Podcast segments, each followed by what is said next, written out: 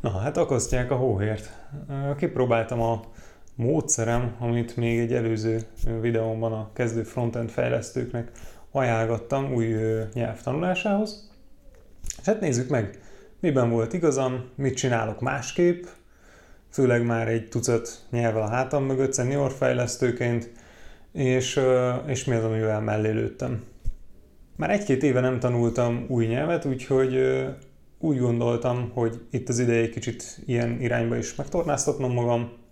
Nem is kifejezetten számít a továbbiakban maga a nyelv, de csak így a, a kontextus véget a, a Swift-et választottam, ez az Apple nyelve, az Apple, Apple ecosystem apjait, OS X, iOS, de azt hiszem, hogy a WhatsAppokat is ebben lehet megírni. Hozzátartozik a dologhoz, hogy még a karrierem elején a legelső állásom még gyakornokként, az még létezett akkoriban, tehát fogalom, hogy gyakornok, Objective-C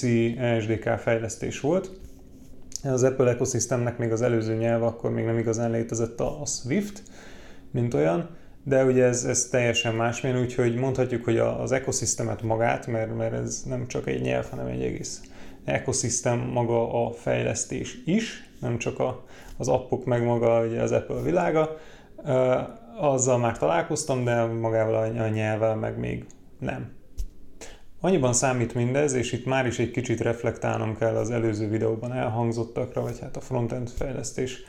hol kezdjem videóban elhangzottakra, hogy itt is, mint nagyon sok nyelvnél, a Swift nyelv megtanulása maga az nem elégséges ahhoz, hogy Swift nyelven programozzunk, mivel Hát a Swift esetén meg kell tanulni magát, a, hát eleve kell, egy jobb esetben azért az embernek van egy Apple eszközet, tehát meg kell tanulni az OS X-et kezelni, hozzátartozik ez a terminál meg minden. Ugye saját fejlesztő környezete van, leginkább ezt abban érdemes ideában, abban az ideában fejleszteni, Xcode-ban, meg kell tanulni kezelni ugye a szimulátort, meg hasonló adottságokat, és ez hát ugyanez létezik más nyelveknél is, ugye frontenden például a böngészőket, a network kommunikációt érdemes megismerni elsősorban, de mondjuk DevOps-nál meg az, hogy milyen architektúrális, milyen, milyen cloud szolgáltatások vannak az adott rendszeren, amit éppen tanul vagy használ az ember, nem is beszélve az IoT eszközökről, vagy az embedded, embedded fejlesztésről, ahol aztán tényleg mindig egy saját kis környezetet, azt még hozzá kell tanulnia magához a nyelvhez, amin, amin zajlik a fejlesztés. Na és ezt már az elején láttam, hogy abban a videóban nem fektettem erre elég hangsúlyt, mert említem, de ott inkább kicsit hátrébb sorolódik magának a nyelvi elemeknek a, a megtanulása utára, említés szintjén, pedig hát igazából ezzel kell kezdeni, és hát a mostani tanulságok alapján úgy csinálnám, kezdő frontend fejlesztőként is, hogy megtanulnám az alapjait, hogyan működik, mik a legfontosabb shortcutok mondjuk az ideában, vagy a böngészőben például, és utána ezt így félretenném, és mindig, amikor szembe jön egy probléma, akkor megint elővenném, és akkor azt megtanulnám, annak egy kicsit utána járnék, mert az alapokon kívül igazából csak lelassítja az embert egy kicsit, vagy hogy kényelmetlenné teszi a fejlesztést, hogyha ha az ilyen részleteket nem ismeri viszont igazából azért lehet haladni magát a nyelvet, megismerni, az appot fejleszteni. Amivel viszont még mindig egyetértek, hogy az első lépés megismerni az alapokat, és erre nagyon alkalmasak a tanfolyamok. Az én esetemben ez most a dokumentáció mellett található Apple által kiadott tutoriálokat jelentette, guidokat, amiket megcsináltam. Ugye ilyen szempontból is ez kicsit kivétel, de azért más nyelveknél is van, de nem kifejezetten jellemző. Itt nagyon jók a tutoriálok, nagyon jól megmutatja hogy az alapműködését az egész ismét ekoszisztemnek. Azért is indítottam így, mert az alapvető ilyen, ilyen nyelvi formákkal, ugye objektumorientált fejlesztés, ciklusok, algoritmusok, gondoltunk itt egy csomó minden, akár maga az, hogy MVC, vagy egyéb architekturális patternnek, amik előfordulnak, vagy ahogy felépülnek appok, többek között iOS appok is,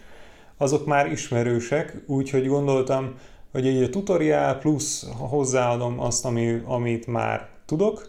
és közben ráguglizok mindenre, amit meg nem, ami nyelvnek sajátja, az elégséges lesz ahhoz, hogy megalapozzam a tudásomat, és aztán el tudjam kezdeni ugye a kettes lépéssel a, a saját applikáció fejlesztését. Megint csak különbség, hogy nem pontosan követtem a tutoriát, hanem már eleve kitaláltam magamnak a kettes pontban javasolt applikációt, hogy hát már unom, tudjátok, mindig, mindig egy tudó applikáció, mindig ugyanaz, úgyhogy először kitaláltam magamnak egy, egy problémát, vagy kerestem egy problémát, amit szeretnék megoldani ebben az új nyelvben, csinálni rá egy applikációt, és erre próbáltam meg, ugye ez az alap app felépítést, amit, amit a tutoriálok megmutatnak, e, ezt próbáltam már a, a nulladik pillanattól összerakni vele ami hát lényegében ugyanazt eredményezi, mert ö, rak ki egy listát, ö, mutass egy mapet, tehát ilyen jellegűek ezek a, a tutoriálok, tehát igazából a végén ugyanaz lesz belőle, csak már úgy álltam hozzá, úgy neveztem el a változókat, úgy neveztem el a, az osztályokat, hogy tudtam, hogy majd később már majd azt szeretném, hogy, hogy egy ilyen irányba menjen el a dolog. Ez az app legyen belőle, ne pedig csak egy tutoriál applikáció. Ez a kis Móricka app, meg a tutoriálok böngészése, meg a googlizás, ez úgy nagyjából egy-két órát vett igénybe, tehát ez viszonylag hamar megolt, és ezzel össze is állt egy egyébként működő, nagyjából semmit nem csináló iOS applikáció, elindul emulátorban, csinálja azt, amit írnak a guide-ban, úgyhogy ez megvolt. Amit viszont be kellett látnom már ezen a ponton, hogy ilyen szempontból is különleges ez az applikáció, és lehet, hogy ezért is juniorként nem érdemes így kezdeni, hanem egy alapozó kurzussal, hogy nagyon sok a syntax sugar, sok a shortcut, és amikor elkezdtem már fejlesztgetni, második lépés, az applikációt, meg frameworköket keresni, amikkel jól össze tudom rakni azt, amire gondolok, rá kellett jönnöm, hogy az egyik tutoriálban, vagy helpben, vagy Stack Overflow bejegyzésben így használnak valamit, a másikban úgy, és nem, nem állt össze, hogy mondjuk az, a verzió különbség a, a különbség, vagy csak nem ismerek egy, egy shorthandet, vagy van itt valami egyéb a kettő közt, amit nekem még be kell importálnom, és akkor már így össze fog állni, és igazából mindkettő ekvivalens. Szóval ezeket a dolgokat nem értettem, és ez előfordult juniorként is, hogy amíg egyébként megkönnyítik az életedet shortcutok, shorthandek, akármi, azok a normál fejlesztésben, azok, amikor tanulod a nyelvet, azok megnehezítik az életedet, mert nem érted, hogy mi történik. Ugye, ami kibontva egy, egy viszonylag érthető, átlátható ugye leírása annak, hogy mi történjen imperatívan, az, az éppen a nyelvet tanulóknak lehet, hogy csak a fejvakarást okozza. Szóval ezen a ponton megfogadtam a saját tanácsomat, és ö, ténylegesen megnéztem egy kurzust, egy, egy alapozó kurzust, a Pluralsight-on választottam talán egy ilyen legjobb értékelt, vagy valami alapján um, az egyik ilyen alapozó Swift kurzust. Ezt is úgy csináltam, hogy mindig, amikor hallottam valami új információt, vagy valamit, ami nem volt teljesen világos a, a, az instrukciók alapján, akkor azt fogtam és megnéztem a, a dokumentáció, vagy egész pontosan az hogyan néz ki, mik a szabályai, és, és csak aztán mentem tovább. Azért a végére azt a következtetést kellett levonnom, hogy ugyan megkaptam az információkat, tehát amit kerestem, meg így, a, amiket nem értettem addig a különböző bejegyzésekben, azok világosak lettek, tehát így az alapszintax is ugye helyére kerültek a, a hiányzó a puzzle elemek. Viszont, hogyha ugyanezt az időt beletettem volna a dokument, csak a dokumentációnak az olvasgatásába, valószínűleg elolvastam volna az egész doksit fejen állva háromszor. Egészen pontosan ez nézési időben valami három-három és fél órát jelentett, ami hát nyilván ugye nagyon tömény, úgyhogy így munka mellett ez, ez egy ilyen egy-két-három pár napot jelentett összességében. Na ezután elkezdtem megtanulni a konkrét framework is, amire szükségem volt, hogy hát ugye ez esetben nem egy framework, hanem hát a nyelvnek egy ilyen SDK-ja, talán nevezhetjük így, amit használnom kellett a kis appomhoz, amit kitaláltam magamnak. Ez még egy olyan három óra volt ezt megtanulni, vagy hát nyilván az alapjait, mert mit nevezünk megtanulásnak, de hogy, hogy már tudjak vele fejleszteni, azt megtanulni.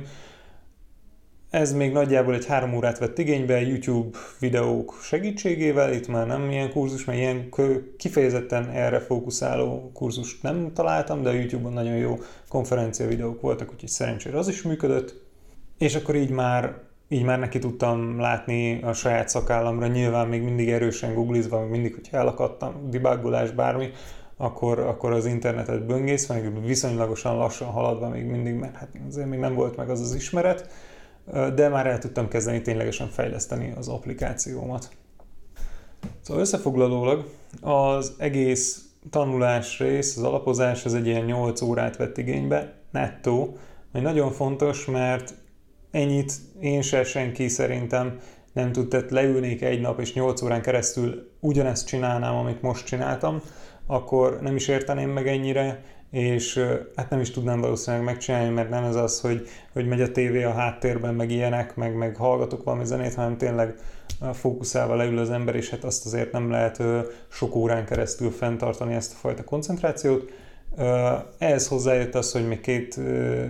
két-három hétig, hát összesen két-három hétig, hogy ezután, miután ez megvolt, még, még ugye fejleszgettem ezt az applikációt, elhagyva ezeket a copy-paste patterneket, és, és inkább saját kútfőből, nyilván a Google-re erősen támaszkodva, és így lett az egész végére egy ilyen két-három hét ez a tanulási periódus, ahogy ezt az előző videóban is mondtam, hogy,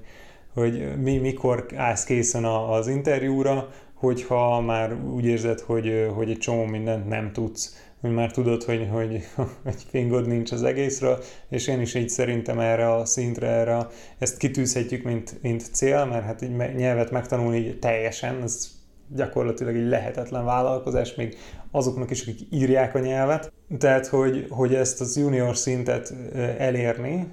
hogy, hogy már tudom, hogy nem tudom, ez szerintem egy ilyen két-három hét alatt végül is sikerült, ugye így a munka mellett, meg ebben van benne az a nyolc óra is. Ezek alapján fenntartom, hogy ugye én most munka mellett, meg nem is értem rá annyira, meg ilyenek, tehát most ez két-három hét volt, de hogyha valaki juniornak készül nulláról, és belevág, és tényleg oda teszi magát, akár egy bootcampre is elmehet egyébként, de hogyha megvan az a motiváció, hogy, hogy tanuljon, akkor ezt otthon is megcsinálhatja. Szerintem egy-két hónap, három, az teljesen reális, hogy junior szintre felhozza magát, hogyha ha tényleg lelkiismeretesen tanul, mert nagyon jó anyagok vannak, egy csomó, nagyon sok, hát főleg mainstream nyelveken, tehát miben akarna elhelyezkedni az ember e, első állásra, nem egy mainstream nyelvben, nagyon jó kurzusok vannak az interneten is, aztán meg, hogyha kitalál magának valami projektet az ember, amit szeret csinálni, ezért én is úgy kerestem egy olyan problémát, amit szívesen oldottam meg, akkor az meg plusz motivációt nyújt, hogy utána még építse magát az ember és fejlődjön. Úgyhogy onnan már egy junior interjú, és szerintem nekem is ez a két-három hét volt ez a junior szint, ami, hogyha csak azt nézzük, hogy a Swift nyelvi ismereteim. Na de csak a vicc kedvéért, ugye mivel a Plural Site-on uh, csináltam, vagy csináltam meg ezt a kurzust, ezt az alapozást, ezért hát ott van ez a Skill IQ nevű dolog, ahol le lehet mérni, nem értek nagyon egyet ezzel a koncepcióval, de le lehet mérni az embernek a tudását, és ezen elértem valami 56%-ot, ami a, a, a vagy 56%-nál teljesítettem jobban ezen a teszten, ami ez a Proficient Average-nek valahol a, a teteje fele van. Na és mondjuk ez pont meg is indokolja, hogy miért nem tartom jónak ezeket a teszteket. Most vagy olyat kérdez a nyelvből, amit pont tudsz, vagy épp megtanultál, vagy olyat, amit nem, meg soha nem is használtad a nyelvből, és számodra nem is érdekes. Aztán végén kiköp egy számot. Na de lényeg a lényeg, ugyan nem, is, ugyan nem tartom magam a Proficient Average tetején ez a, ezután a ugye három óra kurzus, ami ott, amit ott elvégeztem a Swiftben, de legalábbis annyit visszajelzett, hogy nagyjából most már nem vagyok talán teljesen világtalan Swiftben, hanem csak félig, vagy ilyesmi. Erre, erre talán jó még ez a teszt is.